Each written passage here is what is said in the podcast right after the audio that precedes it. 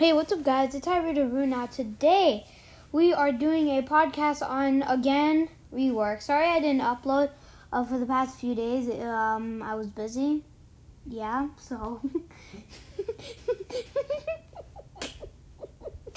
Okay, fine. Okay. Anyway, I've been busy really just trying to do Twitch streams. And, yeah. So, join my Twitch, by the way. Hydraroon, yeah, anyway, let's just get to reading Rework. If you don't know, it's a series where I just read this book called Rework. It's made by Jason Fried and David Hemster Hansen. I'm so sorry I'm pronouncing that wrong. But, yeah, that's basically it. So, today's chapter is about don't confuse enthusiasm with priority. Coming up with a great idea gives you a rush. You start imagining the possibilities and the benefits, and of course, you want all that right away.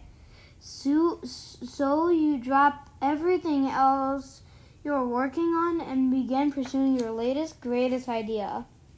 Bad move.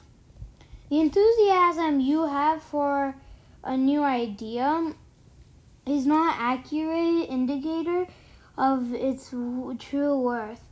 What seems like a surefire hit right now often gets downgraded just to have a nice to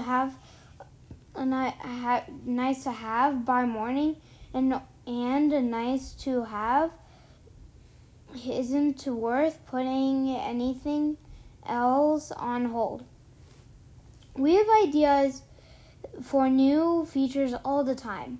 On top of that, we get dozens of interesting ideas from customers every day too. Sure, it'd be fun to immediately chase all these ideas where they lead, but if we did that, we'd wind up running on a treadmill and never getting anywhere.